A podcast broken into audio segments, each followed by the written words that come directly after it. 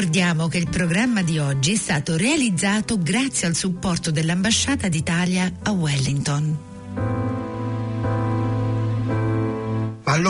Eccoci qua ancora una volta Bruno per un altro pomeriggio di chiacchierate in compagnia. Grazie per avermi qui nella tua bellissima casa con tutti questi libri che ci circondano.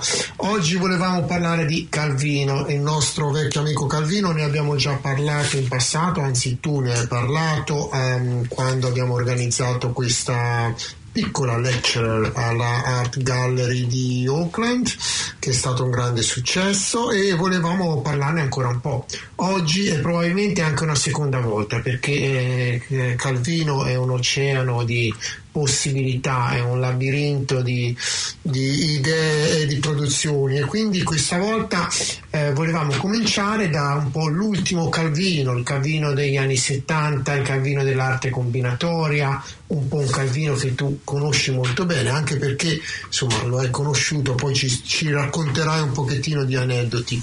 Eh, infatti, mi, mi, fa piacere tornare a Calvino e ritornare a Calvino perché noi ne parliamo sempre di sfuggita. Oggi abbiamo forse un po' più di tempo a nostro agio e a, voler tornare ancora più indietro, non solamente gli anni 70 ma gli ultimissimi anni.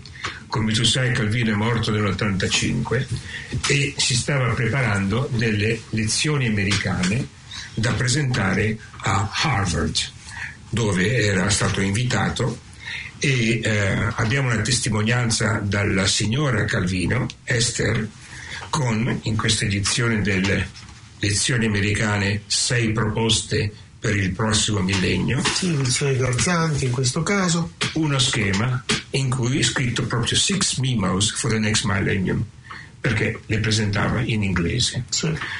Ecco, abbiamo una piccola nota anche della signora uh, Esther in cui dice il 6 giugno 1984 fu ufficialmente, Calvino naturalmente, invitato dall'University di Harvard a tenere le Charles Eliot Norton Poetry Lectures a cui erano stati invitati in precedenza grandissimi scrittori tipo Octavio Paz che ha vinto il Nobel per la letteratura nel 90, Borges che però non ha mai vinto il Nobel, quello gli è rimasto proprio in gola, poveracci.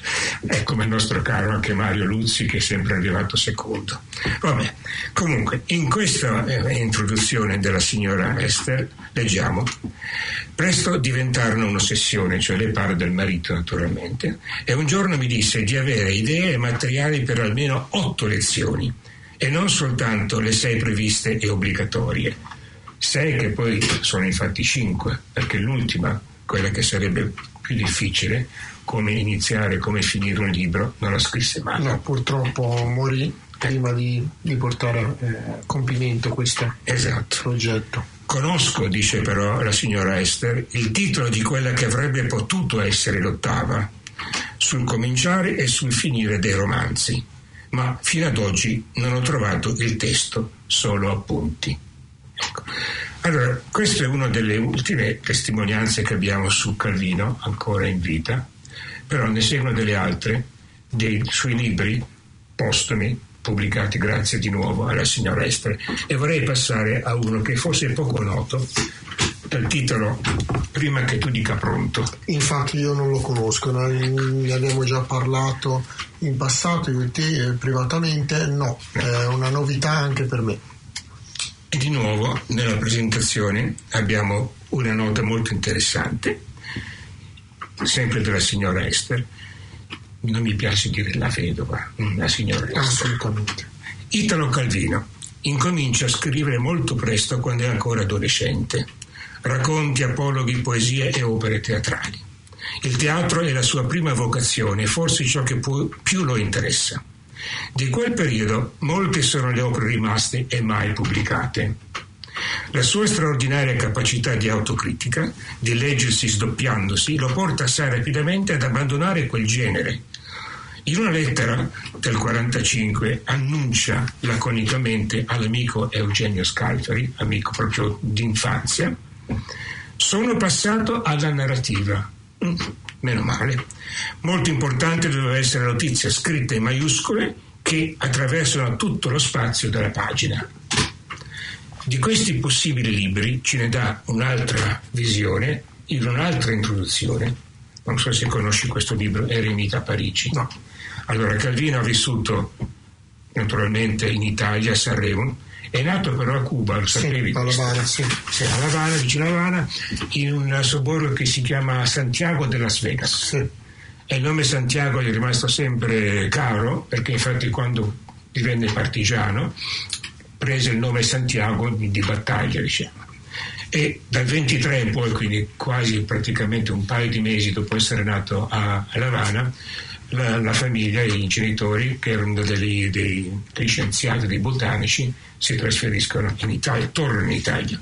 Padre Ligure e madre Sarda, come sappiamo, e eh, si ritrovano nella loro casa a Sanremo che si chiama Villa Meridiana, che è praticamente l'orto botanico, per cui si trovano tutte le specie di piante che tu puoi immaginare.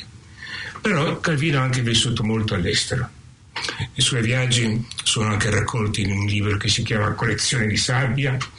Ha vissuto a Parigi, amante di Parigi, ha vissuto molto nel senso che ha viaggiato molto negli States, in America, e ha scritto un diario americano che è molto molto interessante e di cui infatti ci dà anche notizia un, un, un suo amico e naturalmente uh, uno che è legato alla casa editrice a cui uh, Calvino era naturalmente uno dei principali rappresentanti, cioè l'Enaudi di Torino. E infatti in questo, in questo articolo che tu vedi pubblicato su Tutto Libri, novembre 86, c'è eh, il nostro Giulio Enaudi, sì. che è apparso anche in questo congresso su Calvino a Sanremo, che parla di questo diario americano. E nel diario americano mi porta a pensare a New York, che era la città più amata da Calvino. Sì. Ecco. E in questo... Abbiamo la compagnia del gatto. sì. Ecco, non è che mh, mm, Matteo e io parlando di Calvino ci emozioniamo tanto da, da metterci a miagolare. Calvino piacevano i gatti a proposito. E infatti il gatto credo che voluto, abbia voluto dare il suo contributo. Un po' di sintonia.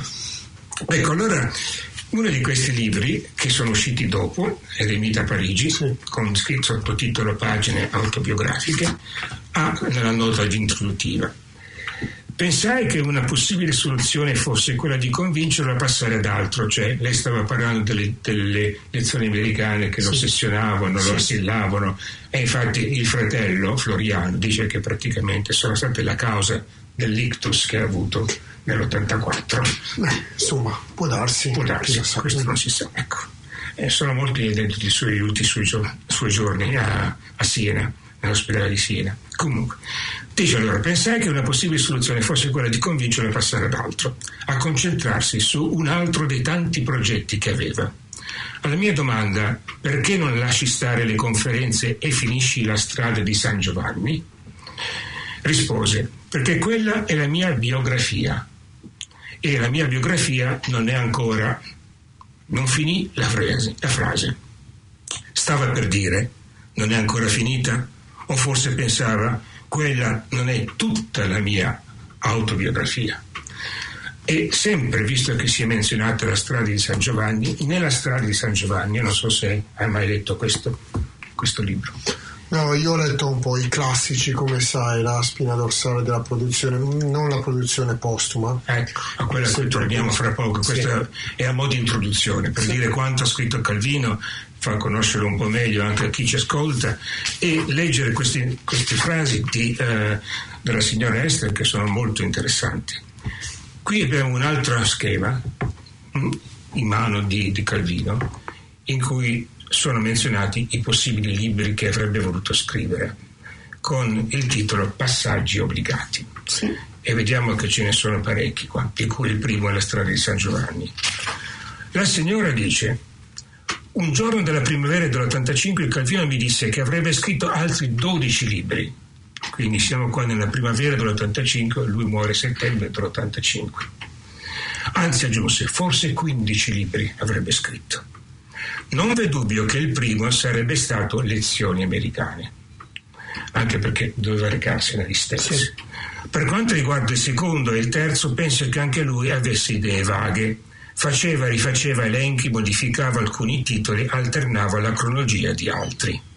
E tra questi libri che avrebbe scritto, mi fa piacere vedere che ci sarebbe stato uno anche su Cuba, sì, forse Cuba. per idee sentimentali, emotive e così via. Ora, noi possiamo passare a questi libri, ma possiamo più che altro concentrarci su quello che dicevi tu, sì. cioè il momento culminante delle elezioni americane che si riferiscono alle città invisibili. Perché quindi a quel periodo degli anni 70 eh, con il sistema combinatorio. Perché infatti proprio in queste elezioni americane, quando parlava della esattezza, Calvino scrive Nelle città invisibili ogni concetto e ogni valore si rivela duplice. Anche l'esattezza. Kublai Khan a un certo momento impersona la tendenza razionalizzante, geometrizzante o algebrizzante, quindi c'è già con una struttura sì. geometrica dell'intelletto e riduce la conoscenza del suo impero alla combinatoria dei pezzi di scacchi di una scacchiera. Va bene? Questo è il libro in cui Calvino dice che, ammesso quello che ci teneva a dire sulla sua arte, sul suo modo di scrivere, sull'emblematica, cioè il simbolo di quello che rappresentavano certe cose, e dice infatti, leggo sempre dall'esattezza, un simbolo più complesso che mi ha dato le maggiori possibilità di esprimere la tensione tra razionalità geometrica e groviglio delle esistenze umane è quello della città. Il mio libro in cui credo di aver detto più cose resta La città invisibile, perché ho potuto concentrare su un unico simbolo tutte le mie riflessioni, le mie esperienze, le mie congetture. Ecco, a questo punto potremmo passare a parlare delle città, visto che a sì, te sono. Beh, forse è uno dei libri che mi è piaciuto di più di Calvino e eh, forse non so se te l'avevo detto ma l'ho letto anche in inglese nella ah. traduzione in inglese che ho trovato qui di William Wheeler di William Wheeler sì bravissimo devo dire che anche la, musicologo sì, anche la traduzione inglese è molto bella mm-hmm. molto affascinante mi piace mm-hmm.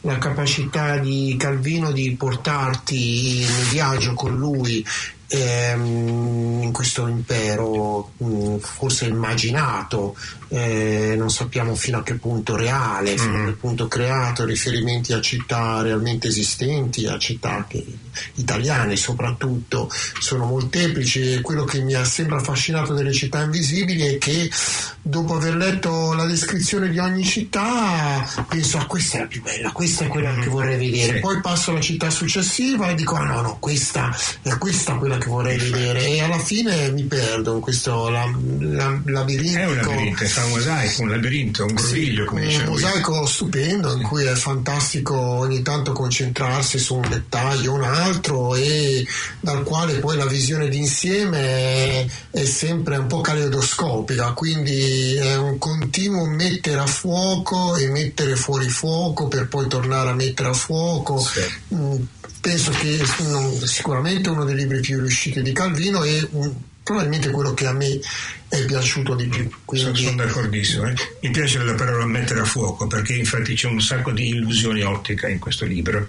Illusioni ottica che lui ha preso da un grafico olandese, Escher, di cui menziona infatti anche delle lezioni americane, sì. è uno dei suoi preferiti e troveremo dei riferimenti, io mi permetto anche se non possiamo mostrare ai nostri eh, Qui eh, sul tavolino di, uh, sulla scrivania anzi di Bruno abbiamo una bellissima edizione eh, hard copy cover del mondo di Escher che è fantastico, è l'illustratore, litografo sì, eh, sì. Uh, olandese, sì. Sì, appunto, nella città della invisibilità, quindi nelle lezioni americane, lui aveva scritto eh, ma non potrebbe verificarsi ciò che avviene nei quadri di Escher che Douglas Hofstadter cita per illustrare il paradosso di Gödel? Allora, io questo libro ce l'ho qua in sì, inglese vedo, sì. e si intitola Un'eterna ghirlanda brillante pubblicato nel 90 in italiano, però eh, tu lo sai che Calvino leggeva tutto leggeva, in tutte le lingue, tutte le scriveva lingue. in francese, quindi in è molto, spagnolo, è molto, sì. è molto possibile che lo conoscesse. Labirintico anche nell'uso delle, delle, delle differenti lingue, devo dire. Infatti, Però eh, la prova, eh, oltre a vederla nel testo delle città invisibili, come faremo fra poco, l'abbiamo da lui stesso data in, in un brano che ora ti eh, mostrerò, ti leggerò e confronterò con un, un, uh, un grafico di, uh, di Escher, dove lui scrive, sempre parlando di Escher, uno dei, sue, dei suoi disegni, so, dei suoi quadri, si potrebbe dire addirittura, in una galleria di quadri un uomo guarda il paesaggio di una città e questo paesaggio s'apre a includere anche la galleria che lo contiene. È l'uomo che lo sta guardando. Balzac nella commedia umana infinita dovrà con, con, includere anche lo scrittore fantastico che lui è o è stato con tutte le sue infinite fantasie. Ecco, e, Sono gli miserabili. Esatto. E questa galleria a stampe sì. la troviamo qui. Sì, sì, un'immagine. Purtroppo non, non, possiamo trasmetterla ai, ai nostri ascoltatori, però questa è una prova visibile sì. di quanto... E tra l'altro devo dire che questa opera di, eh, di Escher, eh, sono sempre affascinato dalla tua pronuncia, è sempre perfetta, la mia è sempre un pochettino traballante. Comunque è forse l'opera che più eh, può essere associata e rappresenti la, la, le città invisibili, proprio Infatti. per questo effetto caleidoscopico. Eh. Ma eh, ti vorrei mostrare un'altra, uh, un'altra, serie di città, siccome tu hai menzionato prima uh, il tuo interesse a come sono presentate le città. Ecco. Guarda qua. Eh sì. Ora non possiamo mostrare ai, ai, agli spettatori. No. Comunque sono immagini che trovate anche con una breve ricerca su internet, certo. le opere di uh, Escher. Escher. Sì. E, per esempio la città capovolta, sì. ne abbiamo un, un, una testimonianza sì. proprio nel visibile. Ecco. Eh, comunque eh, Calvino nelle città invisibili è eh, già un Calvino eh, che ha abbracciato la letteratura come arte combinatoria o, eh, o eh, si sta muovendo in quella direzione o si sta allontanando da quella direzione? È nel mezzo direi. È nel mezzo. Infatti ehm, Città Invisibili sono pubblicate nel 72 e negli stessi anni lui pubblica La Taverna e Il Castello dei Destini Incrociati, a cui dobbiamo assolutamente passarci. Sì.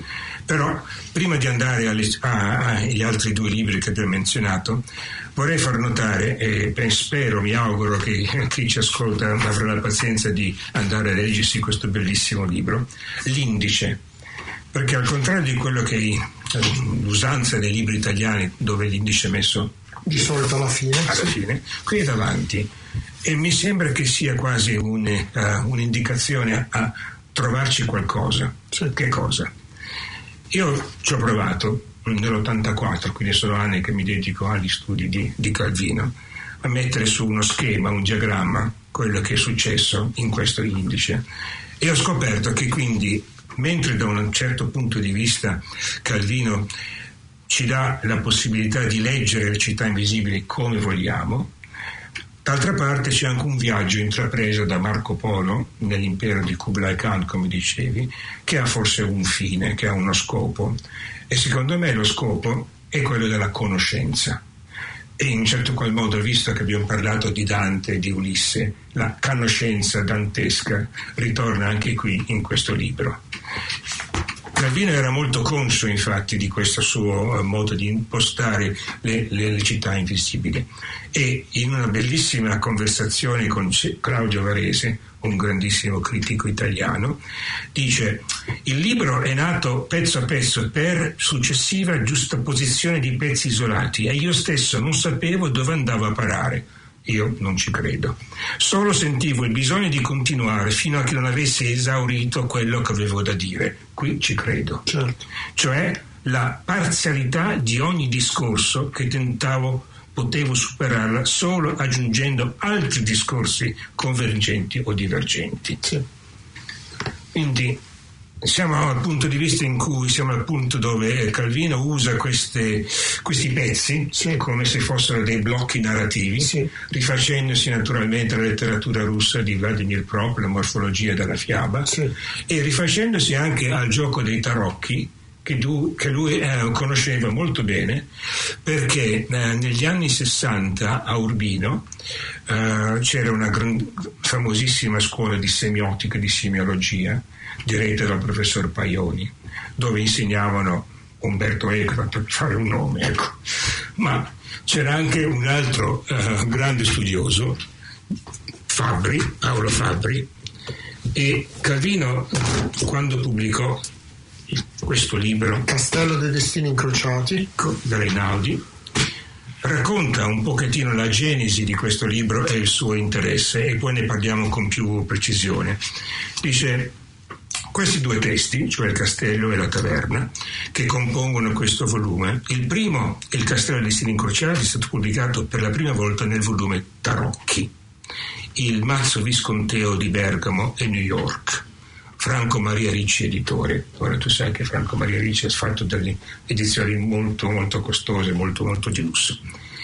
Le figurine che accompagnano il testo nella presente edizione vogliono servire da richiamo mnemonico, delle miniature riproposte nei colori e nelle dimensioni originali delle edizioni. Quindi noi abbiamo qui anche un pacco di tarocchi sì, ho visto, ero interessato subito a provare un attimino forse, a vedere se, forse possiamo vedere funziona. se possiamo continuare questa conversazione dopo, ma nel frattempo Calvino, essendo molto conscio che non, po- non, tutti potevano permettersi il libro di Franco Maria Ricci, infatti quando è uscito penso che costasse un milione addirittura. Uh, Siamo nel 1969, esatto, Sì. esatto. Lui ne fece, uh, scrisse questo libro usando il i, i, tarocchi di Marsiglia, perché ci sono anche i tarocchi d'Egitto sì. che sono un po' differenti. I tarocchi di Marsiglia sono gli stessi che abbiamo noi ora qui. Esatto, esatto, che sono del 1700 addirittura. E l'idea di usare questi tarocchi è favolosa, perché se tu eh, pensi, Calvino ha usato questo escamotage, un gruppo di persone si ritrova ad arrivare in un castello dopo aver attraversato un bosco Ora il bosco già nelle fiabe è una cosa un po' magica dove abitano delle persone eh, strane eh, e eh, molte volte succedono delle cose strane. Queste persone hanno perso l'uso della parola. Arrivano in questo castello dove c'è una bellissima sala, un grande bancone di legno e si siedono e dopo aver mangiato e bevuto pensano che devono comunicare. Come si comunica se non hai l'uso della parola? E questo è già importante solamente in questo primo inizio, perché per Calvino la comunicazione, l'uso del linguaggio, le parole sono molto importanti. E soprattutto quando vuoi raccontare questa storia ti sei forzato ad utilizzare parole, visto che stai scrivendo un libro. Esatto. E quindi l'uso della parola e l'idea del libro, della pagina, ritornano sia in questo volume, sia in altri scritti che vedremo, questi personaggi sono dei personaggi di vario tipo, sono dei personaggi diciamo aristocratici, c'è una papessa, c'è un re, c'è un, un condannato, c'è un cavaliere, sono rappresentanti delle famose arcane maiora che sono praticamente le figure di tarocche dove ci sono arcani maiore e arcani minore e incominciano a raccontare la loro storia. Come? prendendo, scegliendo una carta dal mazzo e prendere sul tavolo. Man mano che questi presenti mettono loro, la loro carta, che dovrebbe indicare la loro storia, sì. si forma un piccolo mosaico, sì. giusto? Un mosaico che apparentemente può essere letto come vogliamo, cioè tu puoi scegliere... Ecco, quindi ti puoi scegliere partendo da, da, da, sopra e andando sotto, o in modo diagonale e così via, orizzontale verticale che è. Questo per, per uh, Calvino è un esempio di quello che è la letteratura, la narrativa come sistema combinatorio. Cioè qui abbiamo delle combinazioni, delle permutazioni, delle possibilità che possono cambiare a seconda del lettore. Quindi al lettore è anche delegata questa interpretazione. Sì, mi è sempre piaciuto il, um, da una parte il, um, il, concetto della letteratura come arte combinatoria, che però non, non, amo particolarmente quando mi trovo a leggerla, mi piace l'idea, e anche il, il ruolo ruolo che viene dato al lettore, un ruolo di primo piano, che forse è la cosa più interessante di questo concetto. E infatti questi sono gli anni, ho menzionato prima Umberto Eco, in cui ha scritto Opera aperta, per cui, o Lecture in fabula, dove appunto si delega al lettore l'idea di, di immettersi nella storia e, e, di leggere qualcosa che a lui interessa e di estrarne.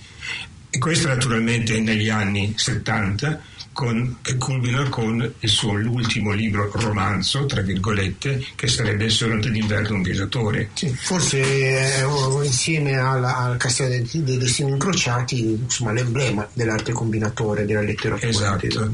E lui in questo periodo è anche molto conscio di, di esperimenti fatti da un gruppo di persone a, a, a Parigi che fanno parte a un laboratorio che si chiama Ulipo, sì. Ouvroir Littéraire Potentiel, dove giocano con la letteratura, diventa un gioco la letteratura. Ecco.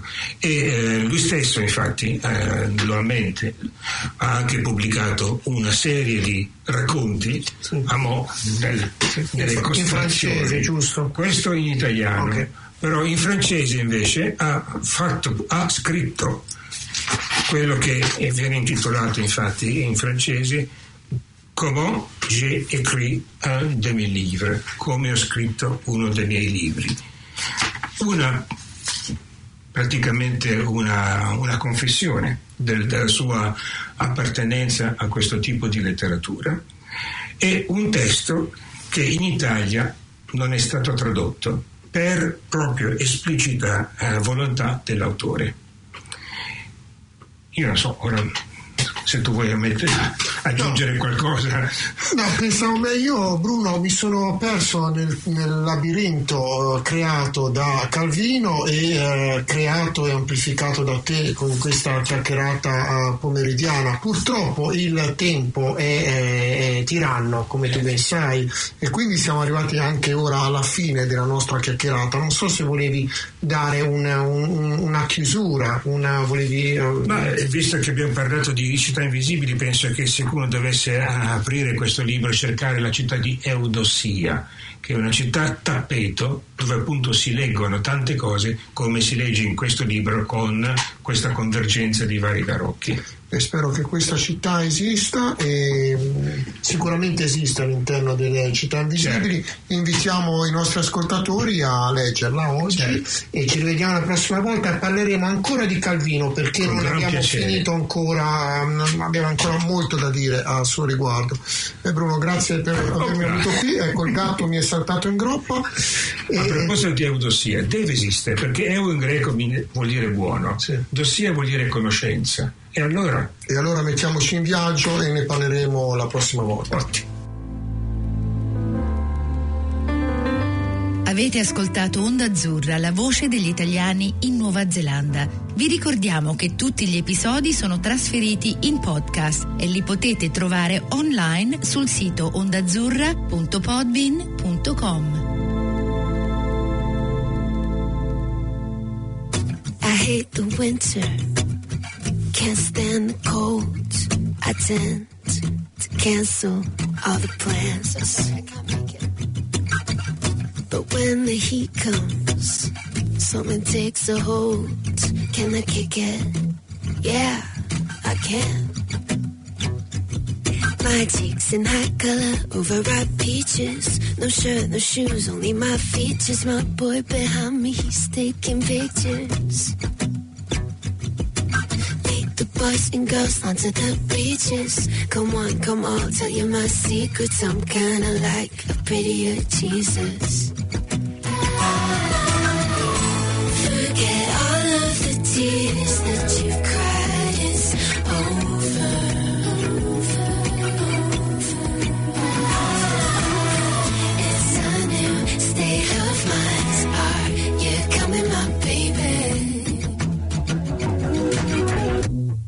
Acid green, aquamarine.